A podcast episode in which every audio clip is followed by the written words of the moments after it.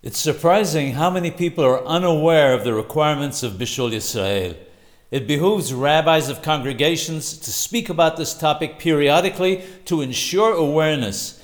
In particular, rabbis of Sephardic congregations need to make their congregants aware that many foods on supermarket shelves and food in restaurants, both with the highest caliber of kashrut supervision, may not be acceptable for them to eat they should urge their mitpalelim to only patronize establishments that are particular about the rules of Bishul Yisrael. Yeshiva and Kollel students who hopefully are particular to keep all Maswot at the highest level and in the best possible manner, should not look for or rely on kuloth, leniencies, or heterim in this matter, where the hachamim have been very strict and vocal.